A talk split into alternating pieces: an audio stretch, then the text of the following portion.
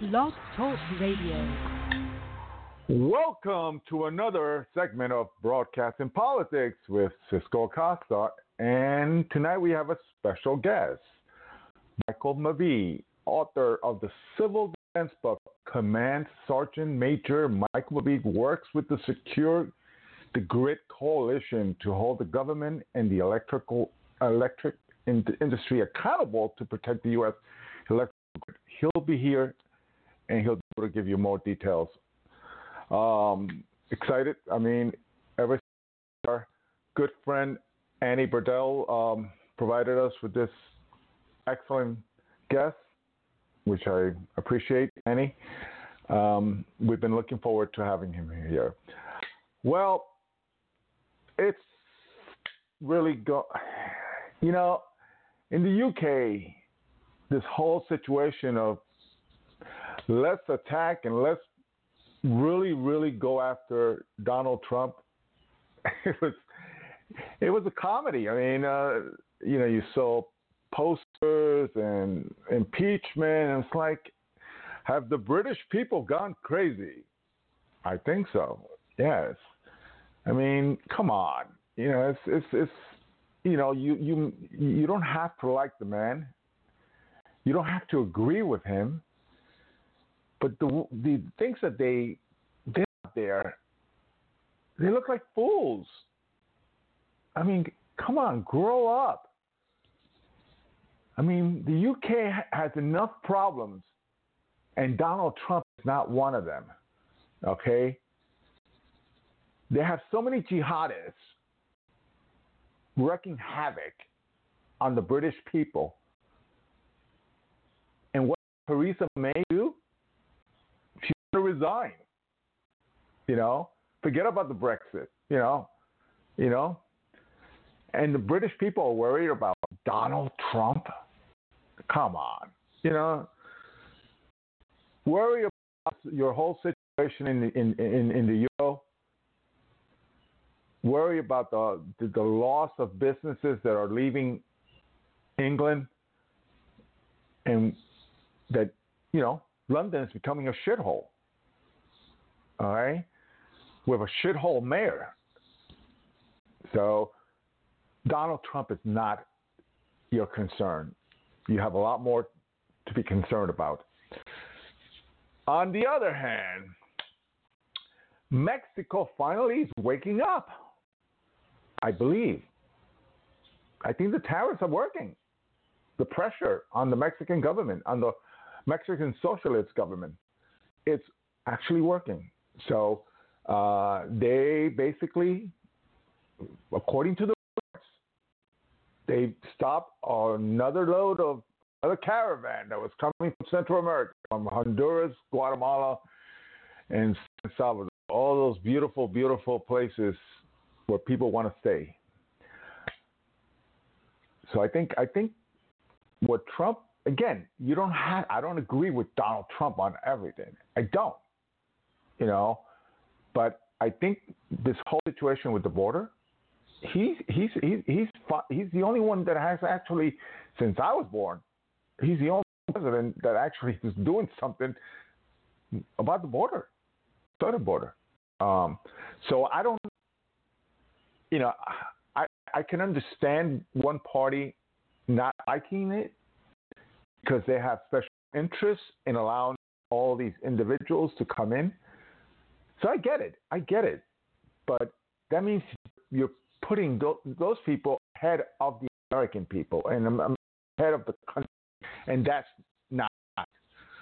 So I personally believe that we need to do that eh, on a consistent basis, not with just not just with Mexico, but with uh, all the countries that are that actually we have an actual border with, because we need to get control of the border. We lose the border, we lost the country, and everything else is, is irre- irrelevant. So I totally, I'm very, very happy that the socialist Mexican government is finally stepping up to the plate. It's about time. So, welcome our guest, Michael. How how are you? I'm doing great, Cisco. Thank you so much for having me.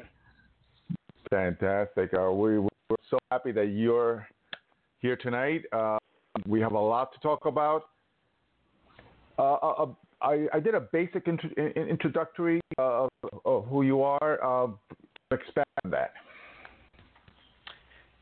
Sure. Um, I'm actually uh, I've got a lot of experience both in the United States and overseas, uh, seeing what the world looks like when things go wrong. So, um, I come from a military background. I'm a retired uh, command sergeant major. Did uh, two tours uh, in the Middle East, Desert Shield, Desert Storm, and Provide Comfort, and then in 2004, um, Operation Iraqi Freedom. And also, um, I've done a couple of humanitarian missions um, after Hurricane Mitch in uh, Guatemala. And uh, lately, um, I am working with the Secure the Grid Coalition, which is a, uh, a national coalition of critical infrastructure uh, protection, energy policy experts um, across the country. I mean, some of the, the biggest names in um, critical infrastructure protection um, and we work to try to, um, number one, you know, get legislation and hold the government and the electric grid accountable, you know, for hardening itself against uh, threats. And then uh, number two, uh, my other focus is preparing um, people and communities for uh, mm-hmm. a potential long-term power outage which is a much more real possibility than than people really know. And one of the one of the important data that I discovered was that from 1950 to 1980, power outages averaged five per year. And from 2007 the number went up to 76. 2011, 300. And I'm quite sure in 2019 it's gone higher. Is that the perception? Uh, uh, is that correct data that, that that I'm seeing out there? Yeah. So the let's um let's take a quick step back and talk about what the electric grid is because I think mm-hmm. that'll be okay. very useful. We've all we've all heard that term electric grid um, and uh, pardon my dog's barking in the background. I no. apologize for that. But nope. um, the electric grid is actually it's not just one thing and it's not owned by one person or it's not owned or controlled by the government. The electric grid is the largest machine in the history of mankind. It's been built over generations uh, starting literally from the 1800s you know up through the present it's been built piece by piece over generations, and it's owned by over pieces of it are owned by over 2,000 different companies, public sector and private sector companies. So there isn't one person or one entity or the government. Um, nobody controls the whole thing. It is self-regulated, and that's another thing that really shocks people uh, when I tell them this. So the the federal government can't tell the electric grid, hey, you need to harden yourself against cybersecurity threats, or you need right. to harden yourself against electromagnetic pulse or solar flares. Um, the, the federal government cannot order the grid to do that. The grid is self regulated. And hence, that's one of the major problems in trying to harden the electric grid is that the regulatory scheme is mind-numbingly complex. And one of the things that, that we're doing in the Secure the Grid Coalition is uh, trying to raise awareness about the threats and also trying to find ways to hold both the grid companies and the government accountable for protecting the American people against these threats. Okay, I mean that's that's that's an excellent breakdown on and a better understanding, including myself, a better understanding of how how the grid, what the grid is, and how the grid works. And uh, like you said, it's self-regulated. But I'm gonna I'm, I'm gonna bring you back, go back in history. Um, I was in New York City in Manhattan in 2006, and there was a a blackout. And the blackout, the first thing we heard was, we're getting people on the East Coast get our energy from some parts of uh, Central Canada, and that's the reason that, that those grid went down, and that's the reason we were we had a blackout in New York City. How true is that? How true? Yes. Okay. Well, let's talk about that. So, the Great Northeast Blackout of 2003, and this is just a, it's a yeah. really really amazing blackout to um, to talk about. So, we're talking about 55 million people that go you know without power. Uh, 45 million in the United States and 10 million in Canada. And this blackout was caused literally by a tree branch in Ohio contacting mm. some electric transmission lines and through a whole series of computer error, human error, machine error, it caused a cascading failure. You know, so it started from you know this tree branch contacting the transmission lines mm-hmm. in Ohio, and it cascaded throughout the entire Northeast United States. And what this shows us, well, it shows us a couple things. But one thing that it shows us is that something that happens in one area of the country can cause a cascading outage that affects much, much larger areas. Now, another thing this showed us was so after this this blackout, and you and I were both in New York City when this happened. I was actually working um, in Manhattan at the time myself with the federal government. yeah. Oh yes, so so I remember this one very well. Well, so this happened, and you know it's caused by untrimmed foliage in Ohio, as I said. So everybody lost their minds after this blackout, and they're like, you know, this can't happen again. You know, we need to have a tree trimming standard, you know, in the electric grid. So there's congressional hearings and subpoenas and everything like that. So finally, you know, they they do decide, well, we do need a tree trimming standard. So you know, hey, electric. Oh, and by the way, the electric grid writes its own standards. Okay, so the federal hmm. government doesn't you know create uh, reliability standards for the grid. The grid uh, through a nonprofit organization called the North American Electric Reliability Company uh, Corporation creates its own, it writes its own standards. So it took 10 years after the Great Northeast Blackout of 2003. It took 10 years to get a transmission vegetation management standard. Um, and that just gives you an example. So, number one, about the fragility of the electric grid, how you know, something can cause a cascading failure, and then also um, how ridiculous this regulatory scheme is that after a major blackout like that, it takes 10 years to enact a standard, you know, supposedly to you know prevent it from happening in the future. Definitely. I mean, I, I was right. As a matter of fact, I was coming out of work, um, right on the second and between Lexington and Sixth Avenue, and boom! I mean, that was we were luckily at the time.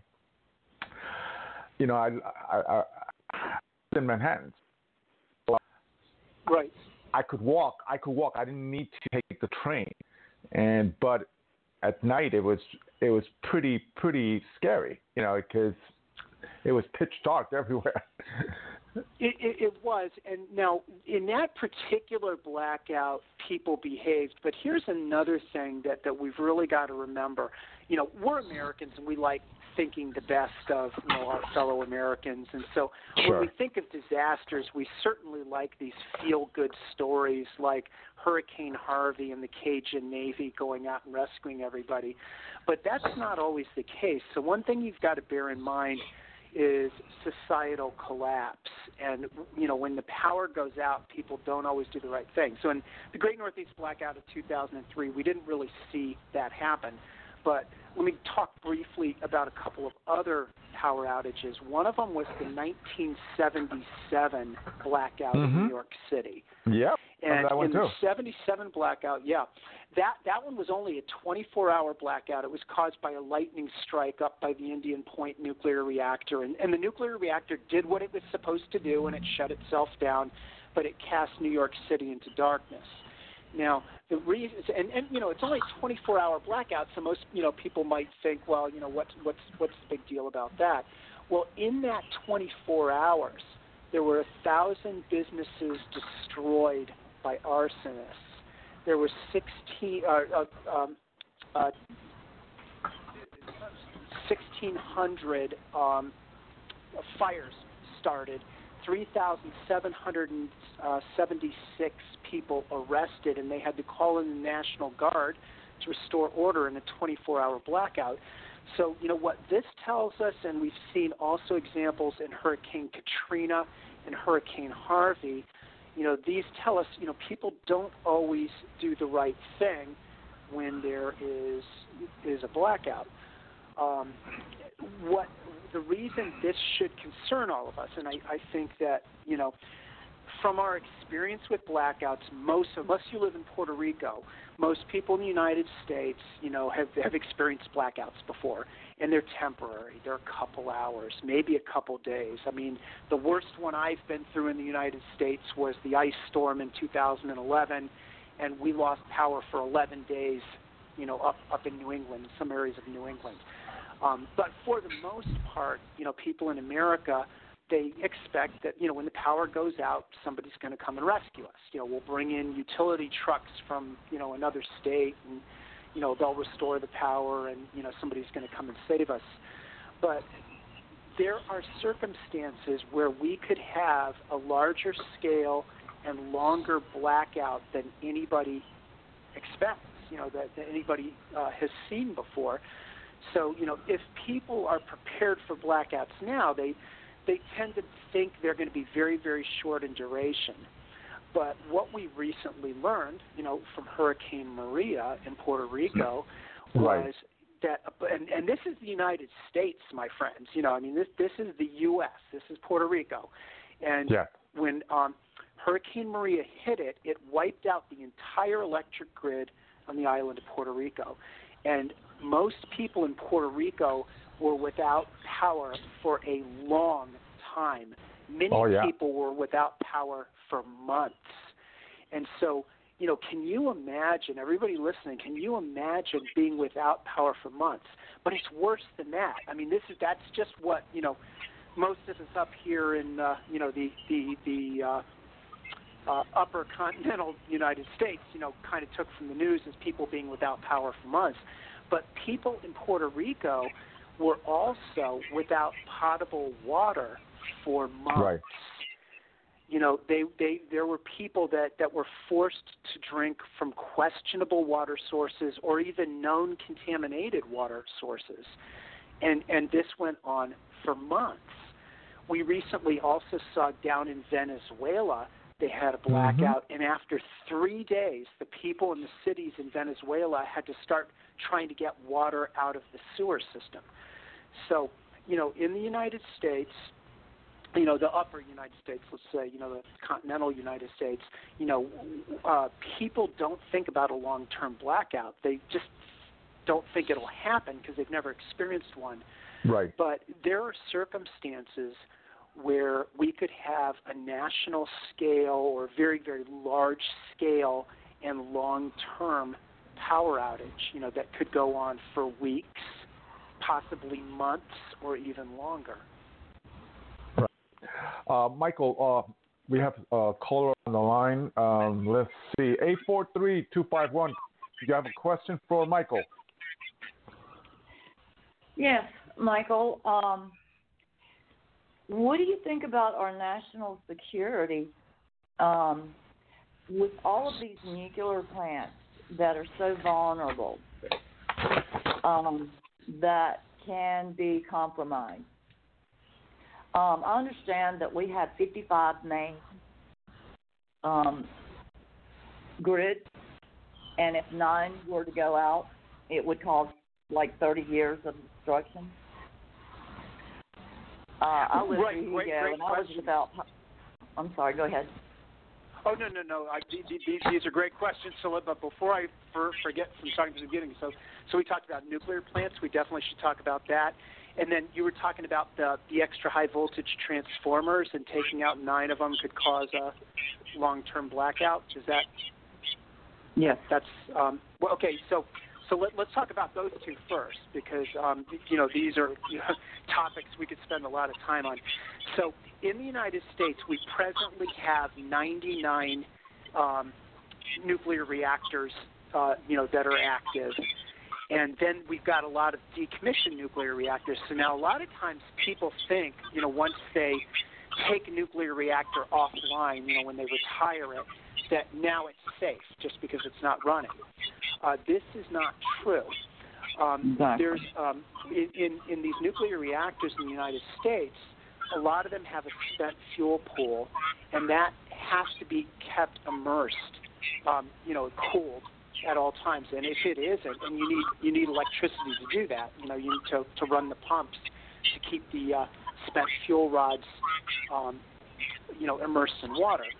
And if the electricity goes out, they do have backup generators, but they only carry so much fuel on site for the backup generators. Um, if for some reason the backup generators ran out of fuel and they couldn't get more fuel to them, then you're in big trouble with these nuclear reactors. You know, you can end up running into multiple Fukushima type incidents. Um, if anybody is interested in hearing more about this, I would uh, highly recommend you go to the website of the Foundation for Resilient Societies. It's a nonprofit group up in New Hampshire that actually has been working on this issue of the, um, uh, you know, making sure that that the nuclear plants and the the NRC comes up with rules to ensure that if the grid goes down, these plants will be safe. This is an ongoing fight. It's still going on, and the Foundation for Resilient Societies is a, a group that is out to protect you and your family, uh, you know, to hopefully prevent this from happening. However, as I said, it, this this is an ongoing fight. Presently, our nuclear plants would be in jeopardy if the electric grid went down nationwide.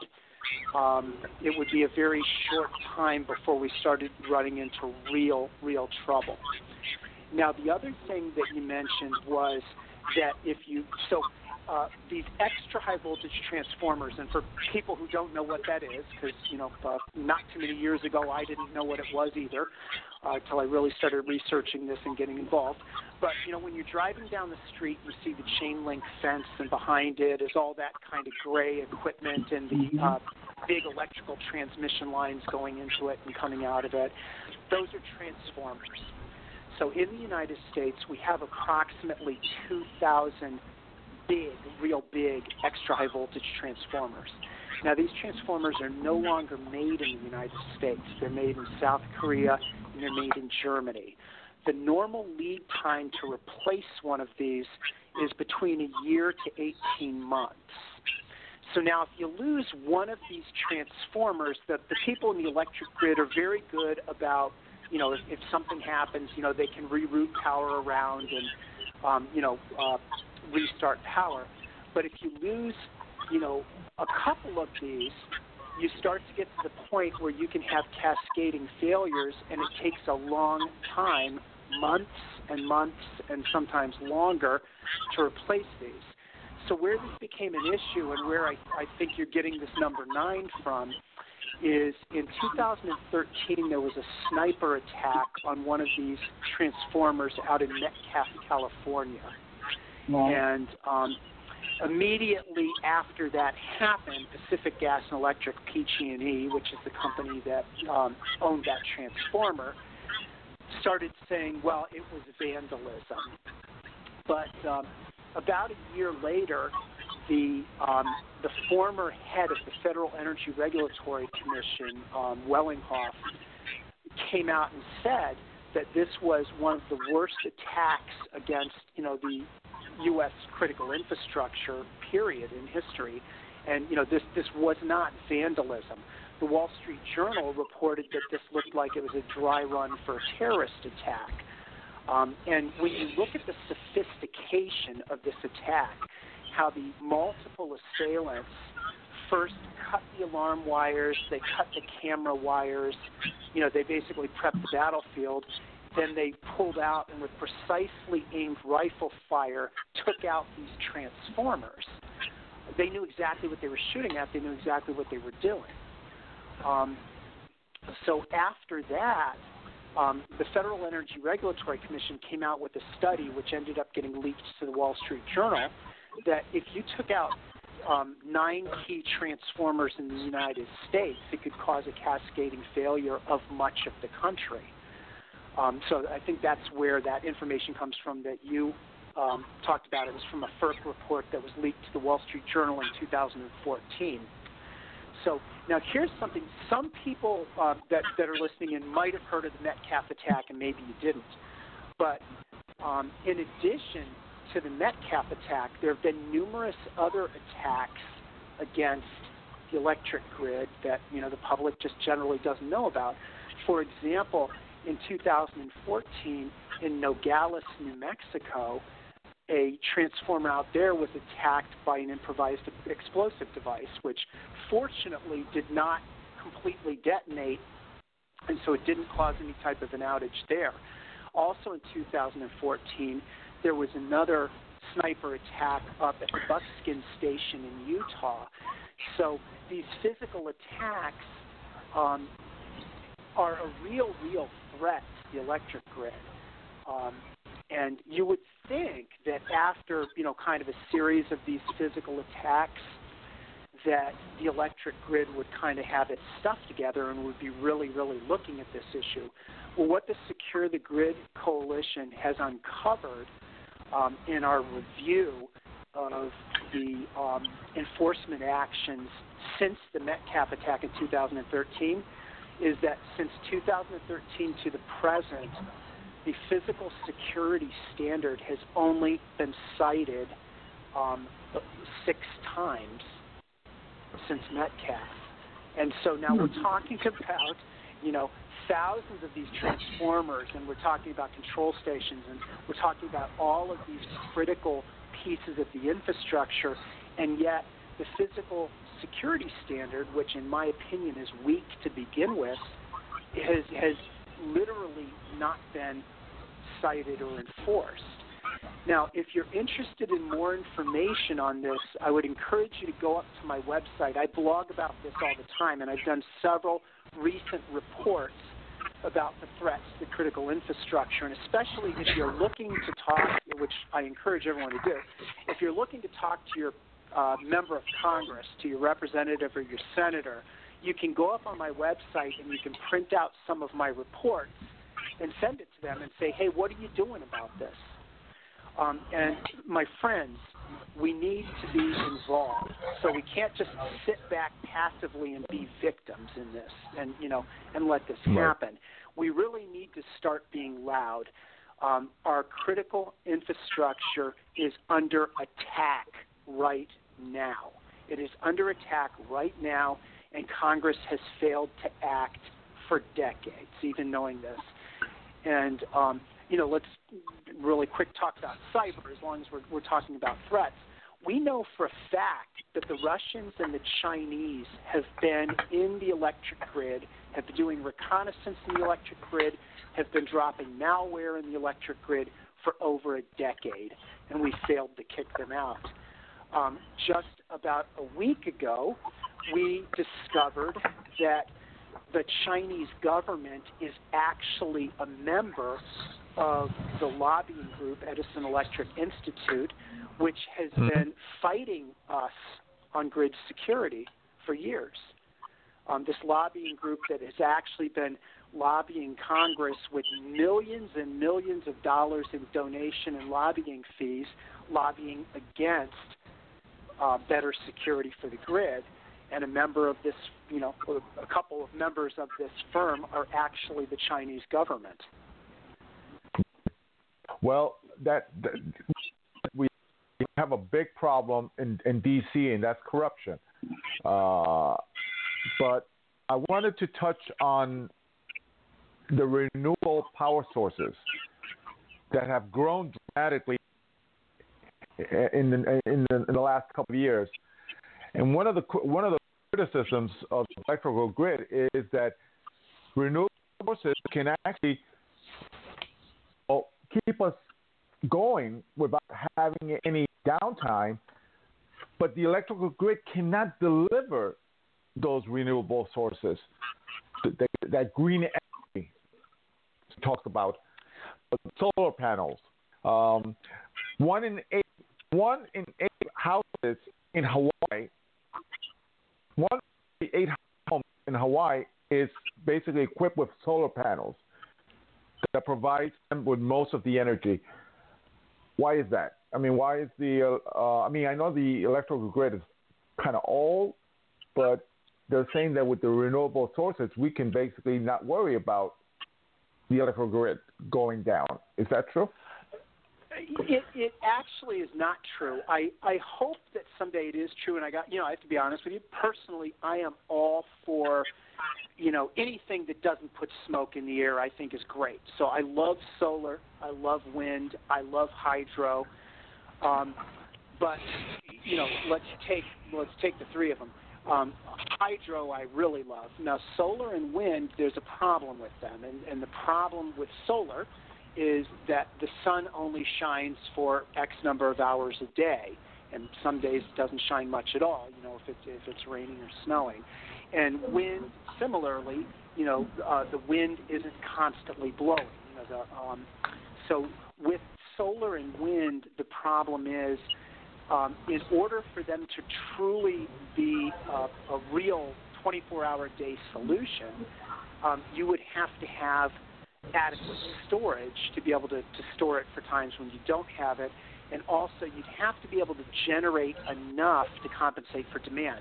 Well, in America, uh, we love using as much electricity as we frickin' want. And if we want something else, we just plug it in and we don't care. You know, we just, you know, uh, it, it just it seems to be limitless to us, you know. So, and by us, I'm just saying Americans in general. I know most of the people listening here are probably much more cognizant of the problems, but generally speaking, Americans consume so much electricity, and we consume more and more all the time, and just the renewable sources alone are not going to provide our needs you know, un- unless we want to seriously curtail our usage, which I think Americans are unwilling to do right now.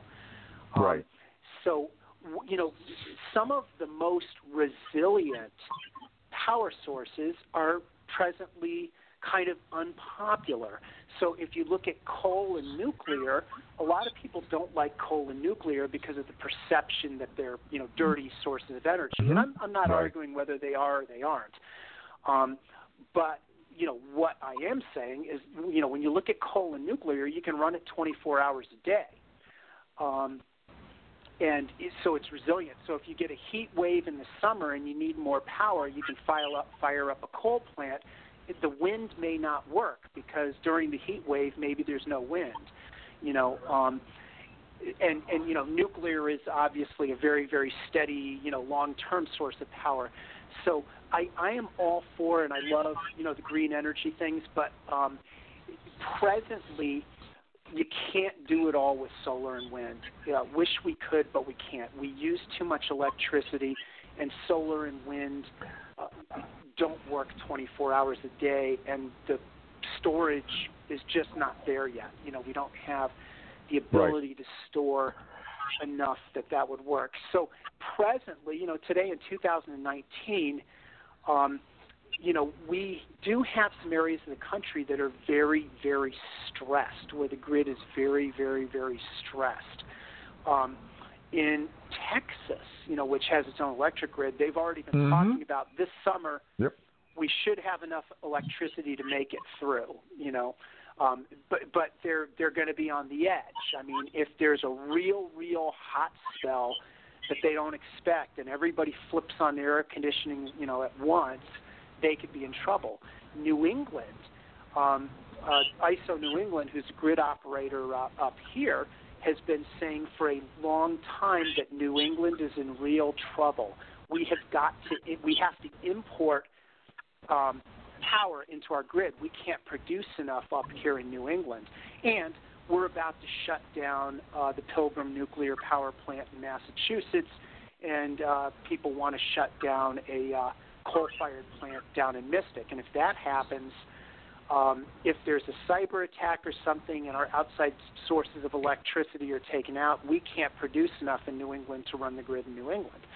So, in places, in various areas of the country, the grid already has stresses. You know, the, the, the grid could already have problems regardless of any other threat, even if that doesn't happen. But now, when you add in, you know, the threat of a cyber attack, the threat of a physical attack, um, and we haven't really talked about space weather yet, but that's one of the scariest right. ones. Um, and, and the reason it's scary is that um, it's a 100% certainty that we are going to be hit with a large solar flare at some point in the future. The Earth has been hit by these for billions of years. Approximately every 100 to 150 years, we get hit by a big one. We get hit by smaller ones, you know, frequently. There was uh, actually one in 1989 that blacked out the province of Quebec, um, and that was a relatively small solar flare if we got hit by a large solar flare, our grid is not hardened to withstand that. And those high voltage transformers that your caller was talking about before, those are susceptible to being damaged by a solar flare. And if you damage those, then you can't replace them.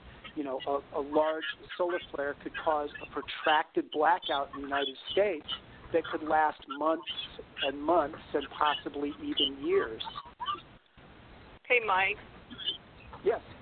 I have a question. Um, we talked about this before on my show.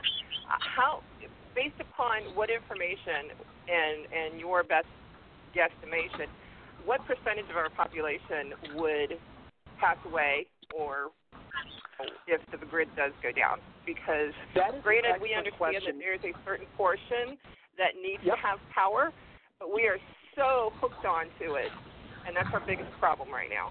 So, we, what do you are. think so, would happen? Uh, I think so. Let's just say that the you know power grid went down from uh, you know a solar flare. Let's just say that because everybody believes in the sun, so we can all kind of agree that you know the sun is up there. So if the grid got taken out by a solar flare, and let's say that the grid was down for a year in most of the places in the United States, the Congressional EMP Commission has estimated that 90%, 90% of the U.S. population could perish in a power outage that lasted over a year.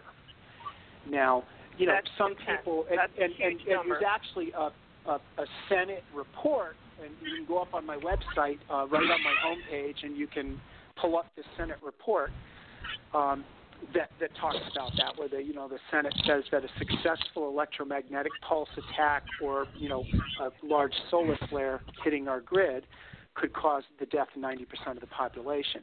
But you know, now I have posted might, your website in Yep. in the chat room on the watch party that I have going on. But for those listening off of that, how do they find your website?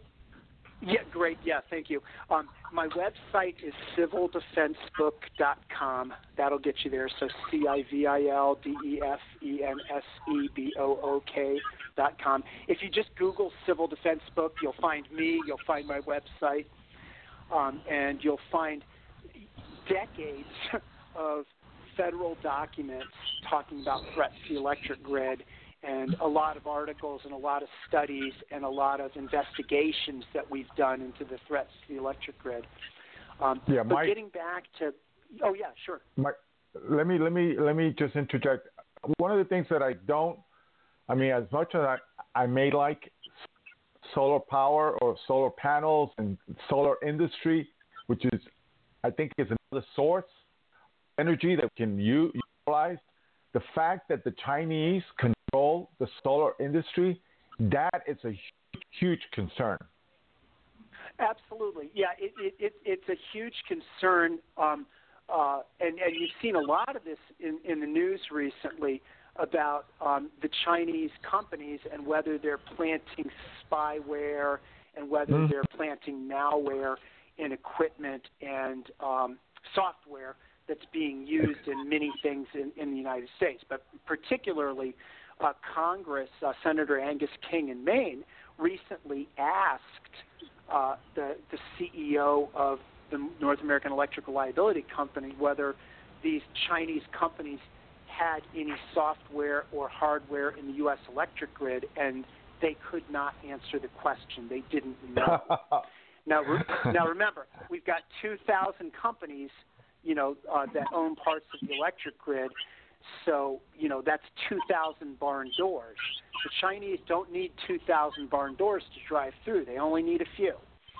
So, um, right now, our electric grid cannot answer the question as to whether there's any Chinese equipment. But let, let me tell you something. I'll tell you what there is in our electric grid Chinese and Russian malware. Uh, this Mhm. should really irritate everybody listening to me right now. It irritates me to no end. But this is the fact, my friends. This is the fact. Um, that group that I talked about before, Foundation for Resilient Societies, they filed Right. a petition for rulemaking with the federal government saying, hey, the malware that the Chinese and Russians have planted on the grid should be removed. And um, so we fought this battle to try to have the malware detected, mitigated, and removed from the grid. And guess what? The grid fought us. So Edison Electric and uh, um, many companies in the electric grid actually fought this, and they won. The Federal Energy Regulatory Commission, in their final final rule, uh, did not require that malware be detected, mitigated, or removed from the grid. So that means any malware that's on there right now, uh, the company at their option could go in and remove it, but there's no requirement that they do so. Right, right. So, and you know, with with, with and, and you're right. A lot of the solar components are are made in China. Uh, another, you know, but another problem that I think is more prevalent is the fact that people don't really understand what they're doing sometimes, um, unless they, you know, they've really done some research. So a lot of the solar systems that are being installed on people's houses right now are not going to work in a blackout anyway, because um, in states where they allow net uh, metering, so basically, you know, you have the solar system up there, and while it's producing during the day, your meter runs backwards. So you actually are Right. selling power back to the grid. And it sounds great. It really does. I mean, you know, who doesn't want to pay less than electric bill and, you know, sell electricity back to the grid if you're producing more than you can use? Um, but the problem is with those systems is that if the if there's a power outage, if the grid goes down, that whole solar goes down as well, unless you've got a transfer switch and a whole off-grid system and batteries, which some people do. Right. Um, so if you are going to get solar for your house, make sure you look into that. You need to ask that question: What happens if there's a power outage? Will this system still work? And if the answer is no, then you know you need to you know decide whether it's worth it to you, which you know I would encourage you that it is, uh, to make sure that you've got a transfer switch and battery backup, so that your system will still provide you and your family with power if, if the grid goes down. But it's not, it, Mike. It's not just individuals that are going solar. A lot of major cities are basically moving in the solar panel way. I mean, Yep. you, you see solar panels all the way. That's going to, based on what you just said, that if, if if they don't have a transfer switch, that that you know, grid goes, the solar panel not be able to withstand. So that will impact Right. huge, huge. Right now, some and and it, it all depends. You know, you you see these big solar farms, and um, you know it depends on who owns it and how it's set up. Um, there are some people that are doing it, or some areas that are doing it right. For example, there is a, a town in California called Borrego Springs, and they Mm. have their own microgrid and their own generation. So what's happened is over the years they're at the end of some transmission lines. So every time the grid went out anywhere down the line, their power went out. And finally they got sick of it. So they created a microgrid so if the power goes out, they can island off their town and they can generate their own power so that they at least have power.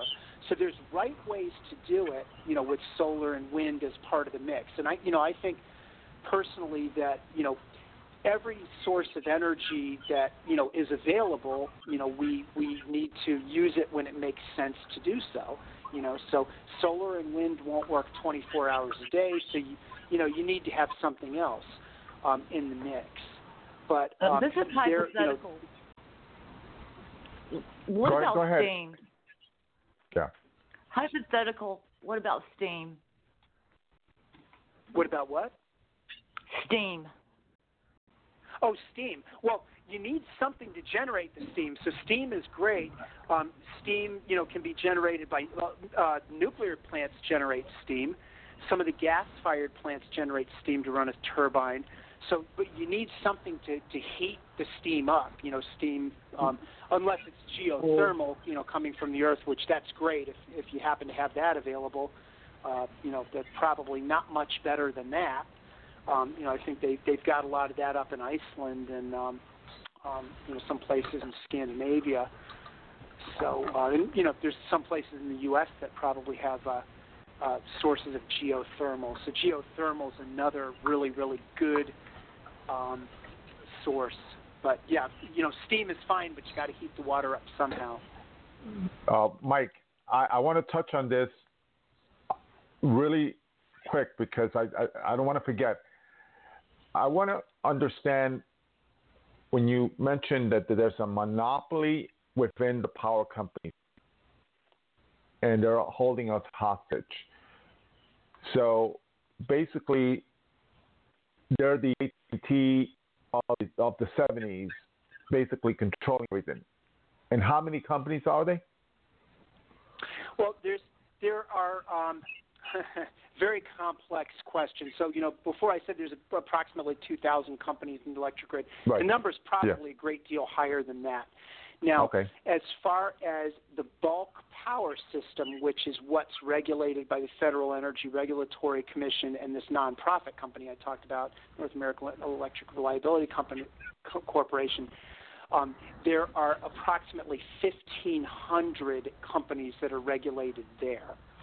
Now, Oh, okay. those 1,500 companies um, basically um, are regulated by the North American Electric Reliability Corporation, which is a nonprofit company that um, is paid for by the electric utilities. They pay basically dues into it. You know, they, they pay an assessment into NERC. That's where NERC gets its money to run. And as I said, they write their own standards. The industry writes its own standards. So NERC is the one that finally has to submit the standards to the Federal Energy Regulatory Commission to be, you know, approved.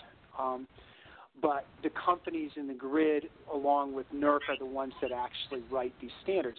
So this is a big. I don't know whether monopoly is is the right word for it, but it um, the way we're being held hostage here is because the grid is not addressing threats that are direct threats Right. to the lives of the American people. And the government, our Congress, has not um, been effective in fixing this problem, even though they've known for two decades that you know that there's a problem and the grid is threatened. So, so people ask me, well, why is that? You know, how is it that Congress just doesn't come out with a law that you know the, the grid needs to protect itself against these threats? And you know, why doesn't Federal Energy Regulatory Commission do something? Well, what you have to understand is the electric utility industry is one of the most powerful lobbies in America. So Hmm. in 2018, they spent 120, almost 121 million dollars on lobbying They made 11, almost 12 million dollars in political contributions to members of the House of the Rep- Representatives, and they made three and a half million dollars in political contributions to members of the Senate. So they spend an enormous, enormous amount of money in political donations. And if you go if you go up to my website, I just wrote an article about Edison Electric Institute, which is the mm-hmm. lobbying group for the electric utility industry, and how much money they spent lobbying and who some of their members are. But if you scroll down to the bottom of the article, you're going to see a list of the senators and the representatives that took money last year mm-hmm. From the Edison Electric Institute, which has members that are the Chinese government. So, right. um, if you're listening to this, I want you to go up and look at this article, and then I want you to scroll down and see whether one of your representatives or one of your senators took money. If they did, what I would suggest you do is print this article off and send it to them along with a letter saying, "Hey, why did you take money from a lobbyist uh, who's got membership, you know, including the People's Republic of China? Please give the money back." um, you know, I would definitely, you know, encourage you to, you know, know uh, who's controlling your politicians, you know, right. with, with their money, and, and this is just a great example. So, you know, people are constantly, you know, appalled that we we can't, you know, we've got this this you know, the electric grid, which is literally the life support for 327 million people in the United States. We cannot support our human population without it. And yet, it is not only not protected, but the lobbyists are lobbying against increased security for the grid. It just it boggles the imagination, and I, I really hope that uh, you know this is you know the people listening to me right now. I really hope that this is resonating with you. That this is unacceptable. It's well, unacceptable, and we don't my, have to take it. We're going to do our best to really get you out there uh, and, and get our listeners to really come forward and help you, help the American people, and hopefully waking them up to say that this is this is a serious issue. This is this is more serious than anything that we can face right now, and um, so that's that's a mission. That we're on a mission right now, and I'm I'm I'm I'm glad that, that you're here, and we're going to follow up on this. But I want to touch on I want to touch on something else that really uh, um, I'm curious about. I know when I when I lived in Canada, when I worked for the Canadian government, um, they basically and, and, I had friends in, in, in, in the New England area, and they said that the they would get their power from certain parts of Canada. Correct. And I know I know you had mentioned Ohio, but I think uh, states like Maine, New Hampshire, they get their, their power from Canada. Can you confirm that? Yes.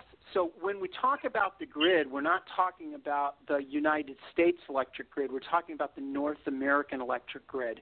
So Canada and the United States um, are all part of this electric grid. So um, in, for example, in the 1989 Quebec blackout, which was caused by you know a relatively small solar flare, um, that blackout put great stress on the U.S. electric grid. It actually fried transformers as far away as Salem, New Jersey, um, and it caused uh, over 100 grid-related emergencies in the United States. So these grids are interconnected, uh, you know, the, the U.S. and Canada. So it's it's it's really the North American electric American. grid that we're talking about. Got and it. so yes, we do we do get power in some of our states uh, from Canada. Got it. Now, where is the Canadian government compared to the to the U.S. government in regards to securing their electrical grid? Uh, about in the same place that we are, unfortunately. So um, the you know the the whole thing is vulnerable.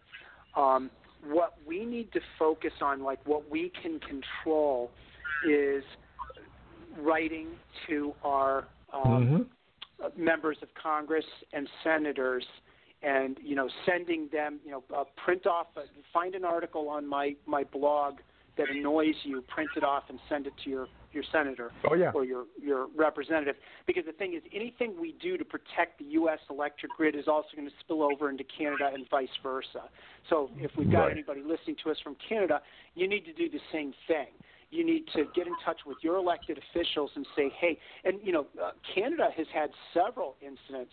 Uh, they had a, a um, physical attack on the on the uh, grid up in Quebec by a pilot uh, who, mm-hmm. who shorted out the grid, uh, Quebec Hydro's grid from the air uh, in 2013 or 14, I believe it was. And um, you know, in addition to that, they, they've had uh, power outages from uh, space weather and you know all the other typical things we have power outages from. So Canada is not immune from power outages either. And, and if you're listening from Canada, uh, do the same thing applies to you. Please do the same thing and contact your elected officials. Yeah, no, no, and I, I still have some contact out of work. That's where I live for uh, working for the Canadian government, and uh, I definitely um, will get in contact with. Uh, I think one of the things with the Canadian government right now is that we're really not going to get anywhere with the current administration in Canada. So we're we're not going to get we're we're not going to get political here. yeah. Uh, no, and, and, and, and, you know, fair enough. But you know, the other thing that I will say is that you know we've had in the United States, we've had both blue and red administrations that have failed us. We've had both right. blue and red Congresses that have failed us. This is a two-decade-long failure, and so there's plenty of blame to go around. We can blame Democrats, we can blame Republicans. That's not even useful. This is a bipartisan yeah. problem, and Democrats and Republicans are going to starve to death at an equal rate if the grid goes down. So, um, you know, we actually do have in the U.S. Congress, we have both Democrats and Republicans who are concerned about this. Um, in the House of Representatives, for example, uh, we've got Yvette Clarke, uh, who is a Democrat from New from York, Brooklyn, but is very Brooklyn. concerned. Yeah, from Brooklyn, very, New York. Very concerned about this. Um, and then you know we've got Ed Markey, a senator from Massachusetts, very concerned about this. And then yes. yep, on the on the other side of the aisle, uh, we've got Senator Ron Johnson, Republican, from Wisconsin, who's held some great great hearings. Um, you know mm-hmm. about critical infrastructure protection up in the great state of Maine. We've got Senator Angus King, who's an independent, who's been very, yeah. very concerned about this, particularly the cyber aspect of it. So we do have, you know, both blue and red heroes that are, and then we've got both blue and red lunkheads, you know, who are just taking the money from the electric grid and the political contributions and not doing anything to protect the American people. Um, so, you know, we need to hold them all accountable.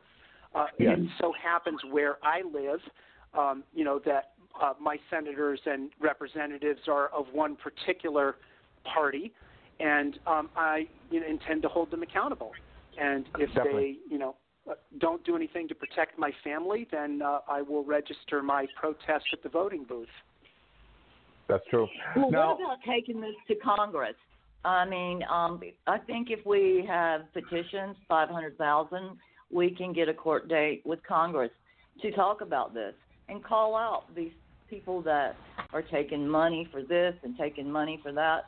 I mean, the right. this is the American people that we are talking about. We, the people, not the right. Democrats, not the Republicans. They all That's have right. failed. So we've we, we we've got to get we the people out from under their TV sets and uh, you know writing a letter in and saying you know we need you to protect the grid and we need hearings and you know Yeah. that's that's what we need to do. Michael, totally we have agree with you. Yeah, great, great, great idea, uh, caller eight four three. Uh, we have sixty seconds to go. Michael, it's been a pleasure.